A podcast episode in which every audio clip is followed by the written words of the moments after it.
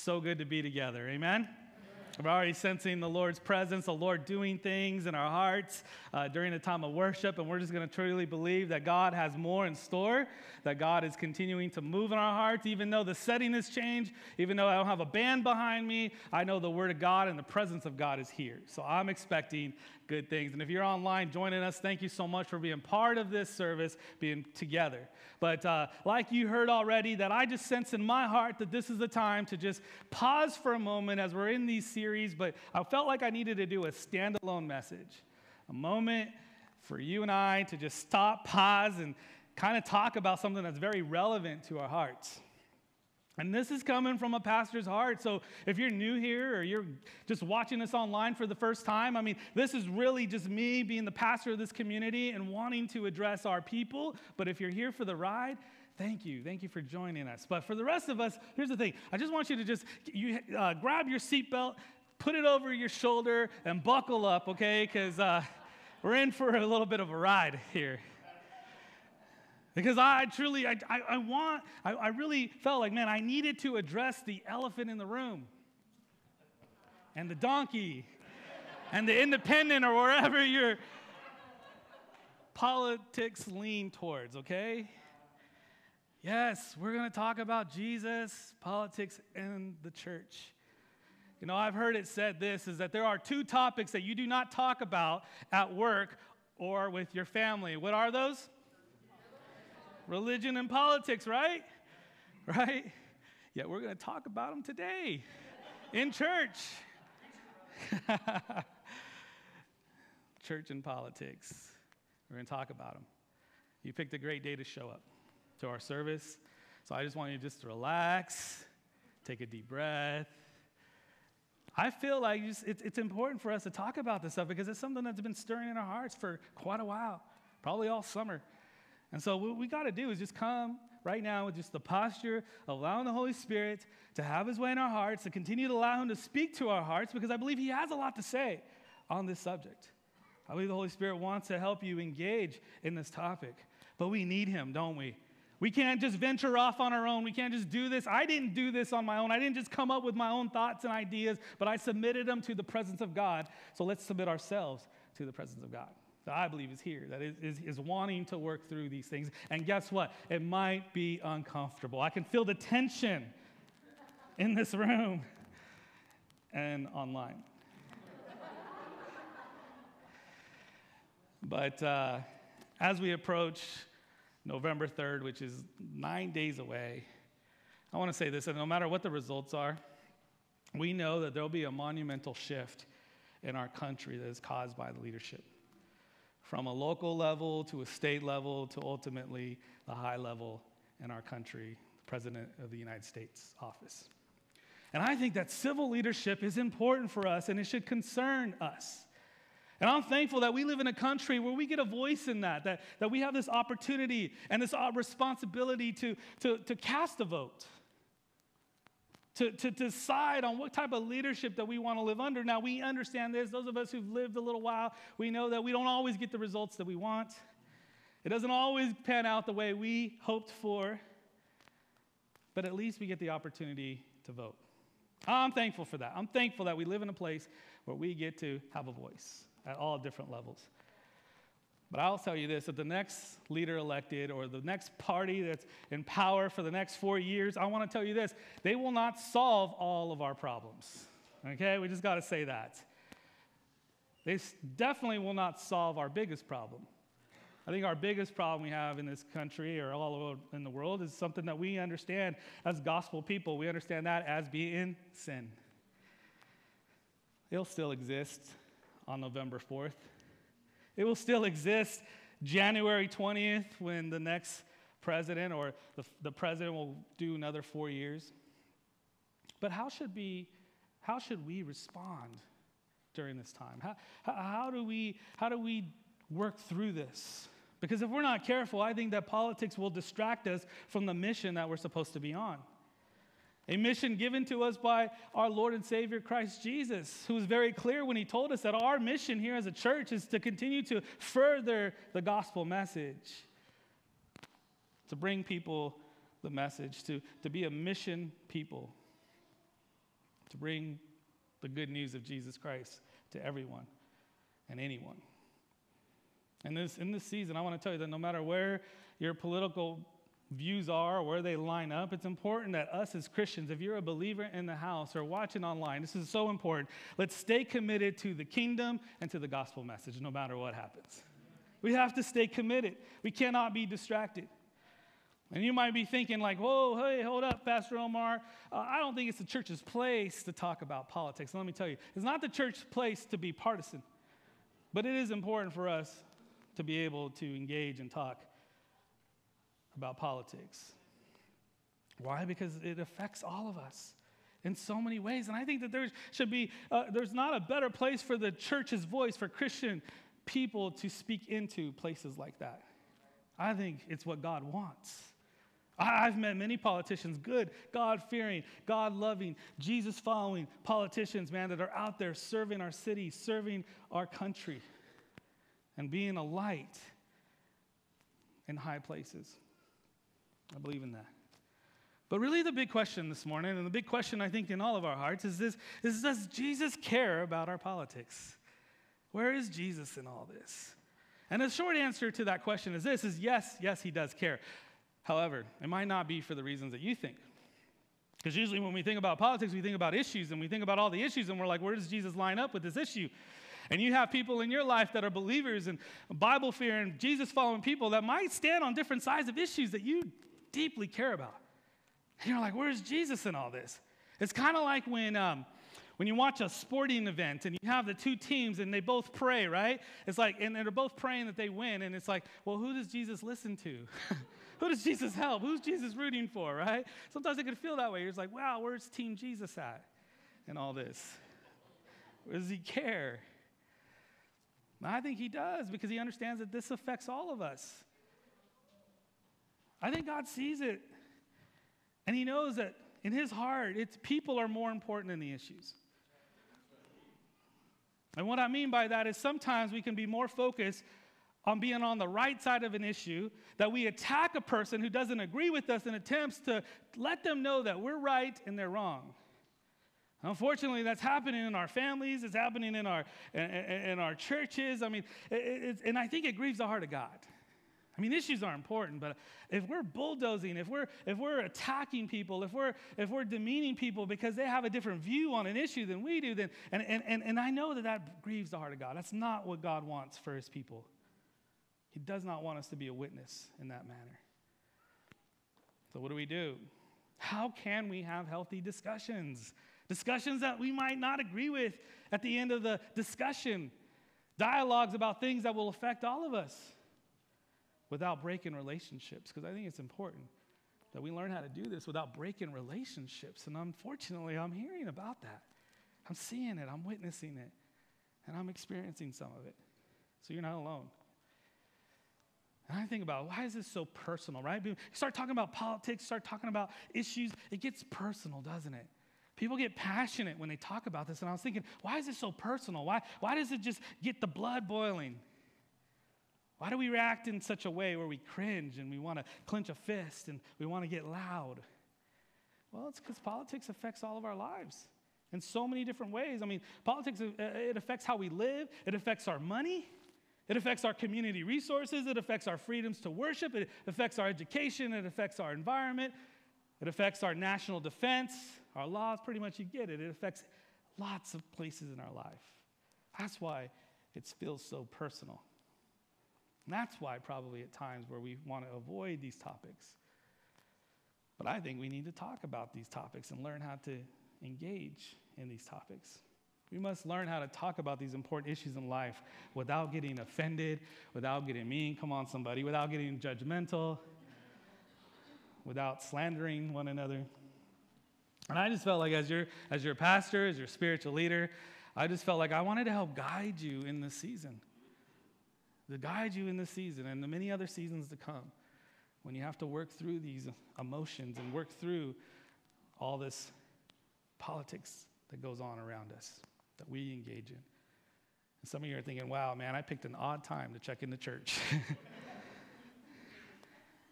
well, I think there's others that are like saying thank you.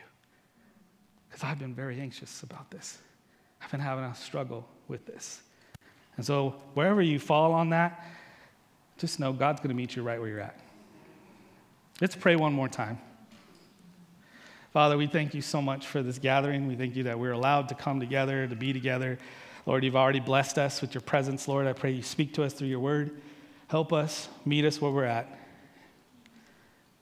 Help you, me, Jesus. We love you in Jesus' name. Everybody said? Amen. Amen. Questions? Questions. You know, I love it when somebody asks a good question, don't you? Like when somebody asks a good question, because it causes you to take a step back and think a little deeper about what you're wanting to gain. Now, I don't know how many of you, uh, somebody asks you a question, and instead of doing research, you Google it. I mean, that might sound like research, but that's not research. That's cheating, right? That's the easy way, right? But I think a good question, it really reveals and uncovers something deeper. And it's, it's satisfying when we, when we get a good question that leads us to a deeper meaning, where, where, where it just, it, it brings it, it breaks up some stuff, some clutter, and, and it clears it up for you. I think it's so good. I think we learn a lot about asking the right questions. Do you know that Jesus was a good question asker? I know that's not proper, but you get what I'm saying. He was the best at asking questions. I mean, if you look at Jesus' life through the Gospels, you see that, that the central teachings of Jesus' life and teachings was in question form. Jesus loved asking questions. People loved coming to Jesus with questions. You know, if you read through the Gospels, you see that, that, that people came up to him and, and they asked him 183 questions. Yet Jesus himself asked people 307 questions. And out of the 183 questions that people asked Jesus, he only gave three answers to those questions out loud. Now, I say out loud because oftentimes Jesus would reveal things in their heart and they would get that answer as they would know that Jesus knew their heart and they would walk away with what they were trying to find. But have you ever talked to somebody who just asks a lot of questions? Usually it's kids, right? Sometimes in the moment you get a little frustrated can turn a little annoying sometimes. You're just like, man, man, there's just tons of questions. But, but when somebody asks you a good question, doesn't it free you? I think Jesus likes asking questions because he knows what it will do. It'll get us to dig deeper, it will free us up from things that we're really trying to ask. He gets to the heart of the matter. That's what I love about Jesus' questions. I think Jesus still asks questions. But as we come to the Lord, and I hope you have during this season, and you came to Him and you said, Lord, how am I supposed to vote? Lord, where do you stand on this issue? What are the, I look at all the issues and, and I'm wondering, God, what takes priority? Because if you're somebody who votes on issues, you're wondering, like, okay, where's the priority? Where, where, where do I lie on this? Where, what do I say? What do I do? Maybe some of you are coming to the Lord with questions of God. I feel like I'm compromising my values and my belief system if I vote for this person or that person. And you're saying, God, what do I do? How many of you guys come to the Lord with these questions? And many more, probably, in regards to this season. And I believe that Jesus is wanting to now turn that question into a question directed to you to go deeper, to understand Him more, and learn His heart. But it's going to come in a form of a question. So, my big takeaway this morning for you is in this season, are you allowing time with Jesus for Him to ask you questions? Because let me tell you something a two minute prayer on the way to work isn't going to cut it. This is a big decision. This is big decision times, and so you need to spend more time with the Lord to allow Him to, to dig a little deeper in your heart. The real question is this is does Jesus care about our politics? And I think right now that's the most important question ever right now for a believer. And we're wondering, what is the church's stance on this? Or, or, or how should I believe in this area or that area? And really what we're trying to say is how do God's people, how are they supposed to respond? Because we know right now our, our, the gap there, the divide right now is wider than ever in our country. Let's just be real. We've seen it. And it's getting extreme. You got, you got extreme left and you got extreme right. You got conservatives, you got progressives, you got red, you got blue, you got de- Democrats, Republicans, and it just seems like the, the division's getting wider and wider. And what I'm sensing right now is that it's actually even bleeding into the church. People are feeling more separated, more, more, more pulled away. Know, some of you guys, uh, this might be a newsflash to you, but for some of you guys, you need to understand that there are people in your church community that lean on the other side of the aisle politically than you do. I know that's a bomb for some of you guys. That's the truth. And that used to not be such an issue, but it is now. It's turned into a point of contention. In so much that this past week, I actually was at a conference with a bunch of Foursquare pastors, about over 200 pastors in our region. And so we all showed up to this conference. And guess what we talked about all week? Politics. And you know, in a group of pastors, 200 of them, it was all mixed on what they thought and who they thought should be running our country for the next four years. I was shocked. It got passionate. Pastors like to talk. And it just showed me that this is probably a reflection of what it looks like in many churches today. But even pastors seem a bit divided. Now, I'm not here this morning to help sway you to one side or the other. My job as your pastor, I know what my job is. My job is to sharpen your conscience through the Word of God, through imparting that to you and letting you and the Holy Spirit work through those things that He's trying to do in your heart. That's why we got to go deeper.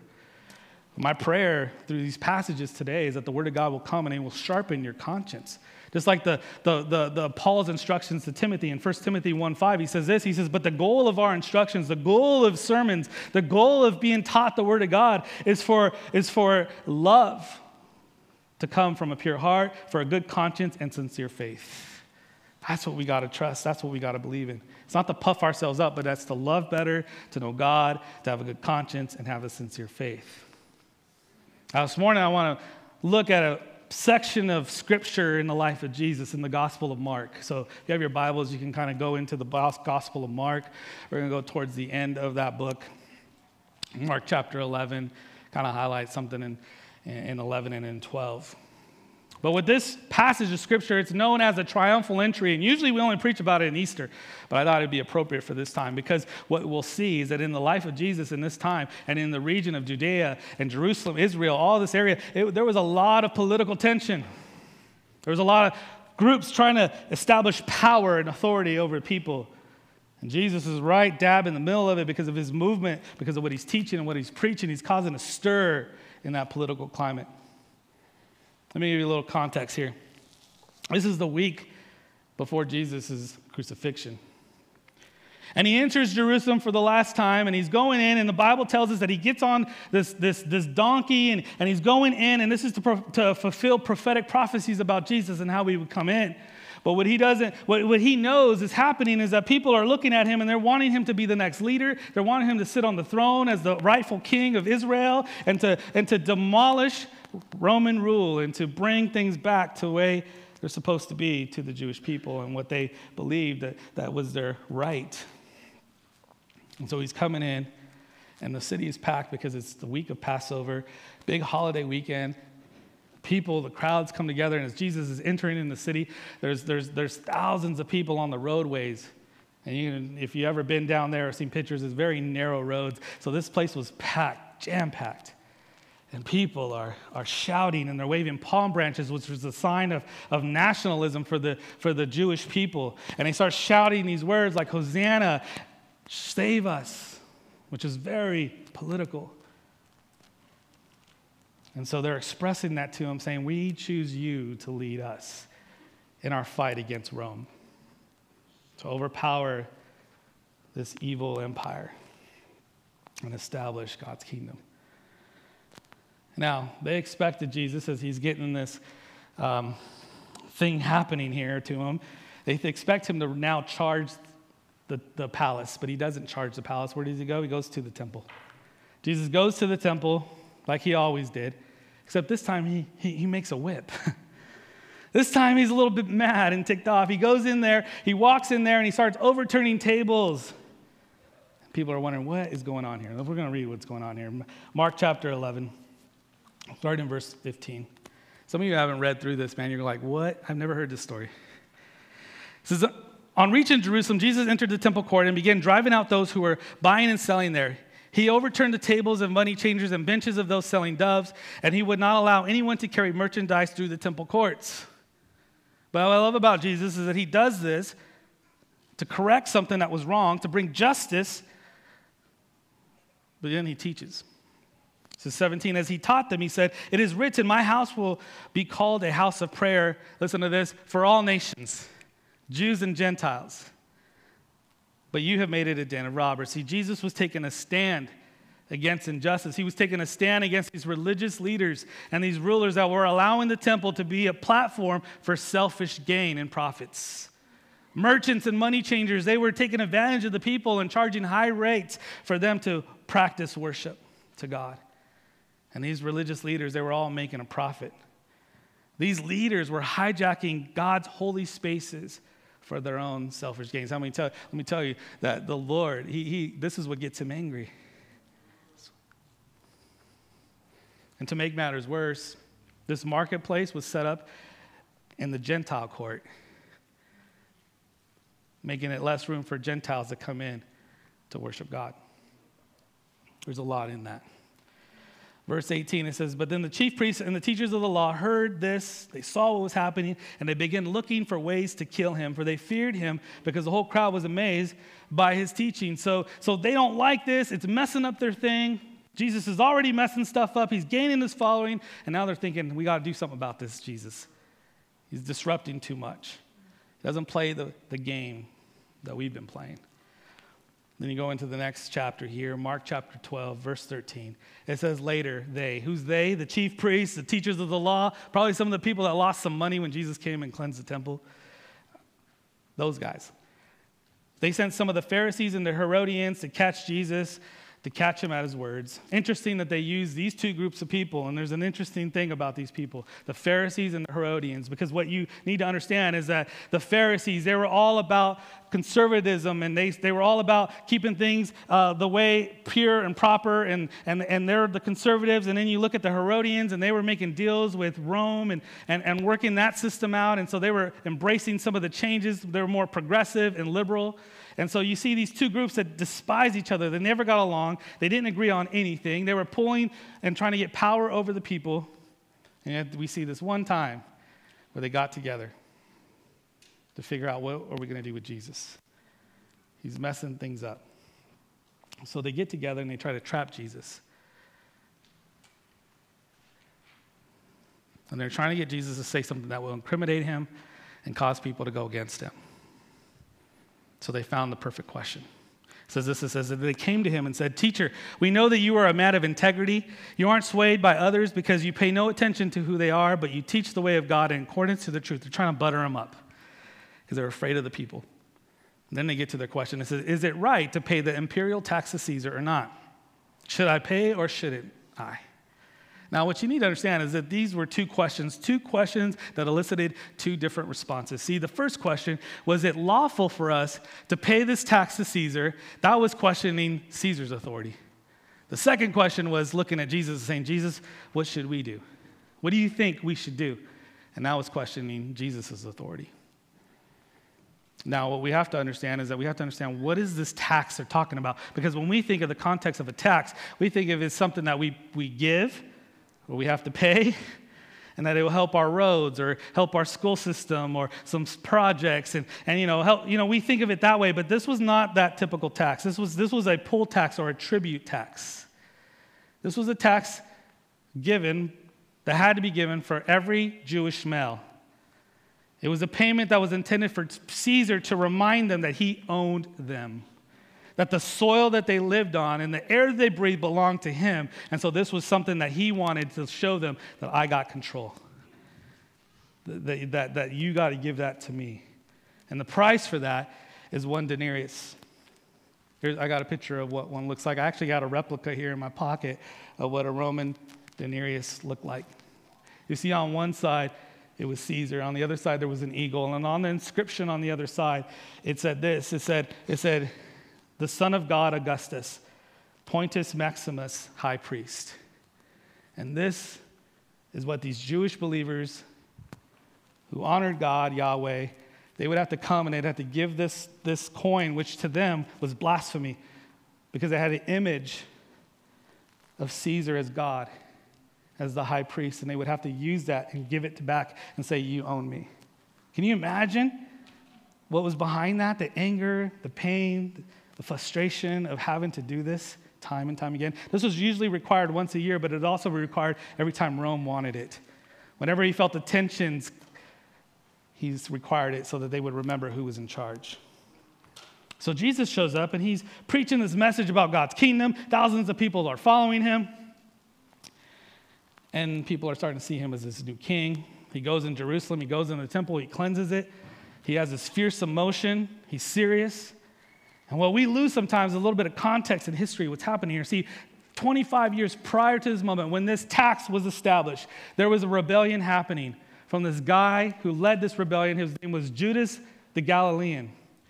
And this guy, he rallied the people because he said, This is wrong. This isn't okay. And so he rallied people. He created this army and he went and he wanted to destroy Roman rule. And so he led a rebellion. One of the first things he did is he went into the temple and he cleansed the temple of all Gentiles. He kicked all the Gentiles out. He says, We don't want you in our country. We don't want you here anymore. And so they started to go there. But eventually, this guy was caught and he was killed by the Romans. And here was Jesus being called the king, the next leader. Jesus goes in and he cleanses the temple, except he's not kicking Gentiles out, he's trying to make more room. He's angry because they have not created space for people to come in freely to worship the God, the King. He's also from Galilee. This is the perfect setup for Jesus. All we have to do now is just tell him and talk to him about this tax. And if he denounces this tax, then we'll have Rome do our dirty work. Now you understand the context of this question and why it was such a big one? It was a trap. But it says that Jesus knew their hypocrisy. Why are you trying to trap me? He said. He said, Bring me a denarius and let's look at it. And they brought the coin and they asked, he said, Whose image is on this? Whose inscription? Caesar's, they replied. Then Jesus said to them, Give back to Caesar what is Caesar, and to God what is God's. And they were amazed. I mean, this is the brilliance of Jesus and the wisdom of Jesus right here. Not only does he shut the mouth of his accusers, but he reveals their heart. Not only does he ask, answer the question of, of who has ultimate authority, but he gives us a roadmap of how to live in the world but not be of the world. If you really study that through, he's showing the limited power of government and the authority that it carries. And he shows us that, that God's the one that reigns supreme. Jesus is showing us today how we ought to balance life in between. Jesus brings clarity to a political question. You know, the first thing I see in here that surprises me at times is that Jesus, he legitimizes his pagan government by saying, if you're living in the land that demands taxes, pay it. Pay them the tax. In this case, he's saying what belongs to Caesar belongs to Caesar. Why? Because it had Caesar's image on it. It was made by Caesar's authority. So give it back. But the way to help me understand this a little bit better is I just reversed that question. I thought to myself, well, what doesn't belong to Caesar? What doesn't belong to him? Whatever doesn't bear his image. Jesus says it in the same way. He says, Give to God what belongs to God. He says, Give them what belongs to them. But now let's start talking about giving to God what belongs to God.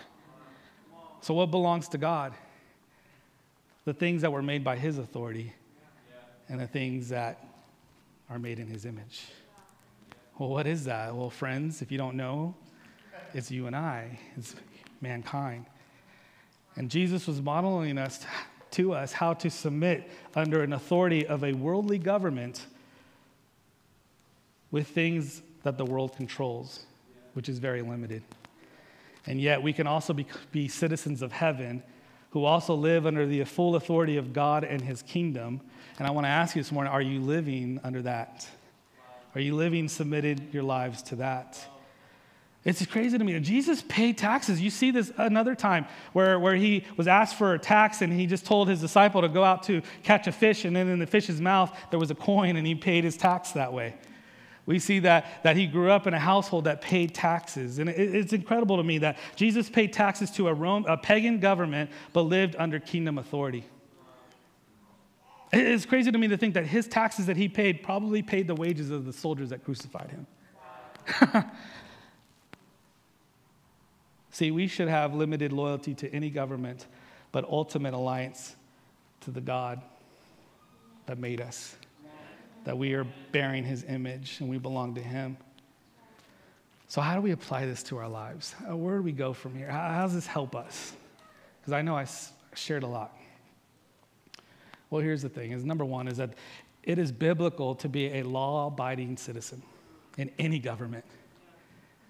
I, I think sometimes we just have to remember that these scriptures that we are given, these scriptures that we put our lives under and that we use to learn to live this life today, how many know that this, these scriptures were not written in a democracy? Scriptures like this, Romans 13, 1, it says, Let every person be subject to the governing authorities, for there is no authority except from God, and those that exist have been instituted by God. 1 Peter 2, 13 says, Be subject to the, for the Lord's sake to every human institution, whether it be the emperor as supreme or to governors as sent by him to punish those who do evil and praise those who do good. For this is the will of God, that by doing good you should put to silence the ignorance of foolish people. Listen to this Live as people who are free, not using your freedom as a cover up for evil, but living as servants of God. Honor everyone. You say everyone. Love the brotherhood, fear God, honor the emperor. Titus 3 1 and 2, he says, Remind them to be submissive to rulers and authorities, to be obedient, to be ready for every good work, to speak evil of no one, to avoid quarreling, be, to be gentle, and to show perfect courtesy towards all people. Friends, sometimes I think we look at these scriptures into the lens of, of, of America. And remember, these scriptures that we cherish, they were cherished by many people. They were preached by many people, held by lots of Christians living in all different forms of government through thousands of years. Yet Jesus or God is very clear when he's telling people that they need to work with, not against those governing over us. Yet also know that God is still the highest authority. And that it is his authority that rules over our lives and also the lives of those that are sitting in the position that govern over us. They're accountable as well. That's what it teaches us. And as a law abiding citizen and as a citizen of heaven, we have the obligation to engage in politics that impact our communities and our nation.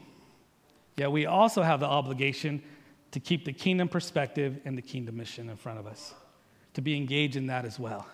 You know, it bothers me sometimes where, where people just put one, lean one side over the other, but we have to have that balance of wanting to be engaged in our communities, but also holding up the kingdom values and principles, right? To bring Jesus to people, to teach them his ways. Because I believe that the, the kingdom and the gospel transcends governments. Because here's the thing politics and change and rulers change, but you know what doesn't change? The gospel message. Jesus is still the same yesterday, today, and forever, right? The fact that we belong to God and that we are called to display his image to others, that's never going to change. Our primary identity is to be a child of God, to be a citizen of heaven, to be an ambassador of heaven. What makes up your identity? How are people seeing you right now? Are they seeing you one way or the other. It should just be a child of God. And let me tell you, no matter what side you lean on, let me tell you this is that embracing the gospel will change your politics. Yeah. It will. Talk to enough people to understand that. Whether you're more on the progressive side or you're more on the conservative side, the gospel will challenge you in all the ideologies and all the issues that one clings to. If you're really a gospel centered person, then you're going to read through it, you're going to look through it, and it's going to challenge you in one way or the, or the other. That's why you have to know the Word of God. That's why you have to study the Word of God. The Bible tells us that all scripture is inspired by God and is useful to teach us what is true. I don't know about you, but I'm having a hard time knowing what's true right now. And I need the Holy Spirit to help me and guide me, but I need to know the Word of God. I need to engage with the Word of God. It tells us what's wrong in our lives. It corrects us when we are wrong and teaches us when we to do when we are looking for truth and righteousness. My friends, I want to. I hope, I hope that you cast your vote, and I hope that you vote your conscience and that you line it up with God's Word. with God's truth. And I also want to tell you that your hope is not hinged on a vote, right? Our hope is in the sovereignty of God. We should vote because it's an opportunity for us to live in peace and speak in the areas that will affect our communities.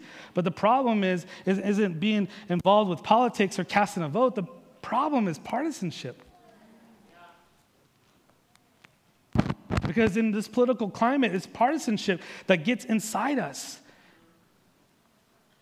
And what we just what we do when it gets into our mindset, when it gets in our heart, this is what we do. All of a sudden we look at the other side and we think that everything that is wrong is blamed on them. Every single thing. Every single thing that I see wrong in life, in the community, in the world, in the country, we just think the other side, they're completely wrong. And if they didn't exist, things would be a whole lot better. Our country would be better off if that other side didn't exist. Yet when I listen to the rhetoric of both sides, they all say they're for the people. So whether you're liberal or conservative, the cross is the great equalizer, right? Because if whether you lean on one side or the other, I think when we meet at the cross, friends, here as a church, we might have a mixed group here, and we meet at the cross, no longer am I looking at the other person saying, You are the source of everything bad and evil in the world. You look at the cross, and the cross reflects back your heart. And you realize that I've messed up, that I've got sins, that I've caused pain in family and friends, and it was my selfishness and my self righteousness, whatever that is, you start to look and reflect through, and you say, Man, I'm in need of a Savior. I'm in need of something more. And all of a sudden, you stop looking at the other side, and you're just like, Oh man, th- those people are this and that and whatever that you want to think. And you realize that they're just image bearers as me as well, like me as well.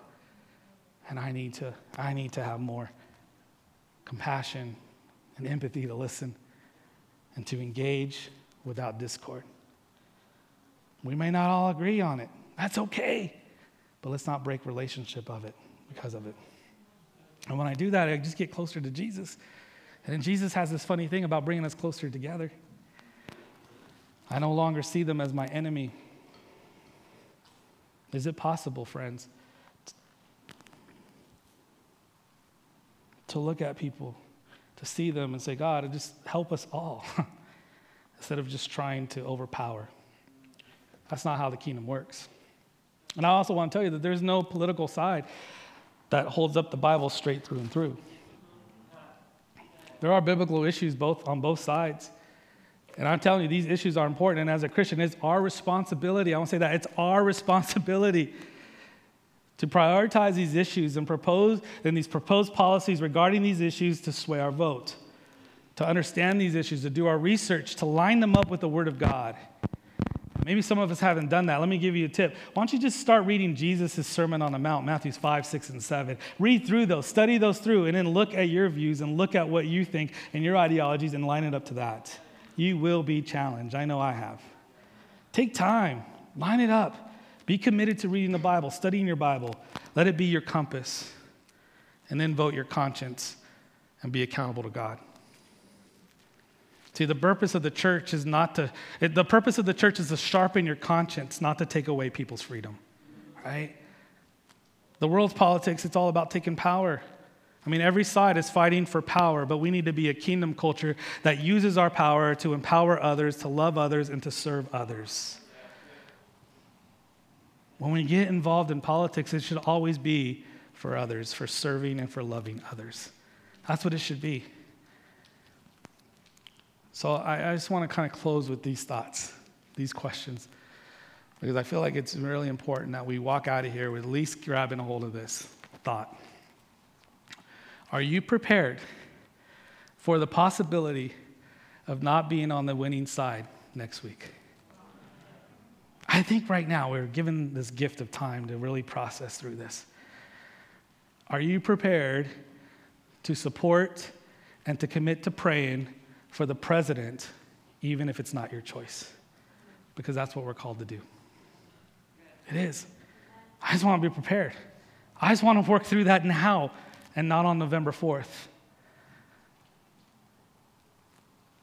What would it look like if your vote is not on the winning side? How are you going to react? How are you going to respond? I think right now is a good time to really ask that question. And also, There's probably some of you, eh, like oh, some of us, I mean, we're going to be on the winning side. I want to ask you, how are you going to handle that when you're on that side of things?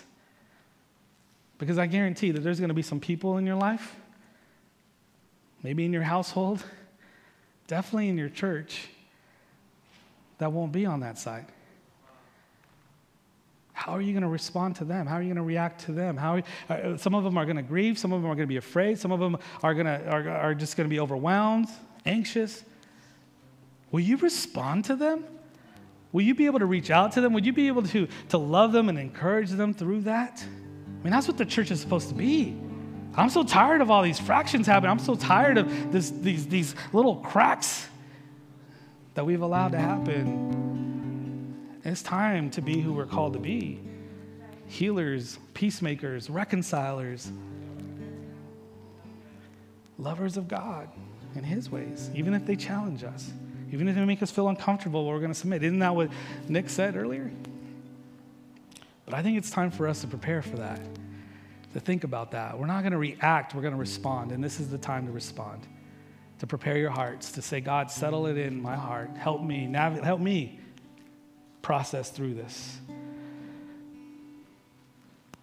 So if you're here with us, you're online, so thankful for you to, to be joining us today. This is where I'm going to tell you how to vote. I'm just kidding. That'd be so easy for some of us, huh? No, really, this is the time where we check our hearts. Check our hearts before we cast our vote. Now, some of you guys have already voted. I know. I mean, I, right now, I've taken the time, pulled aside with the Lord.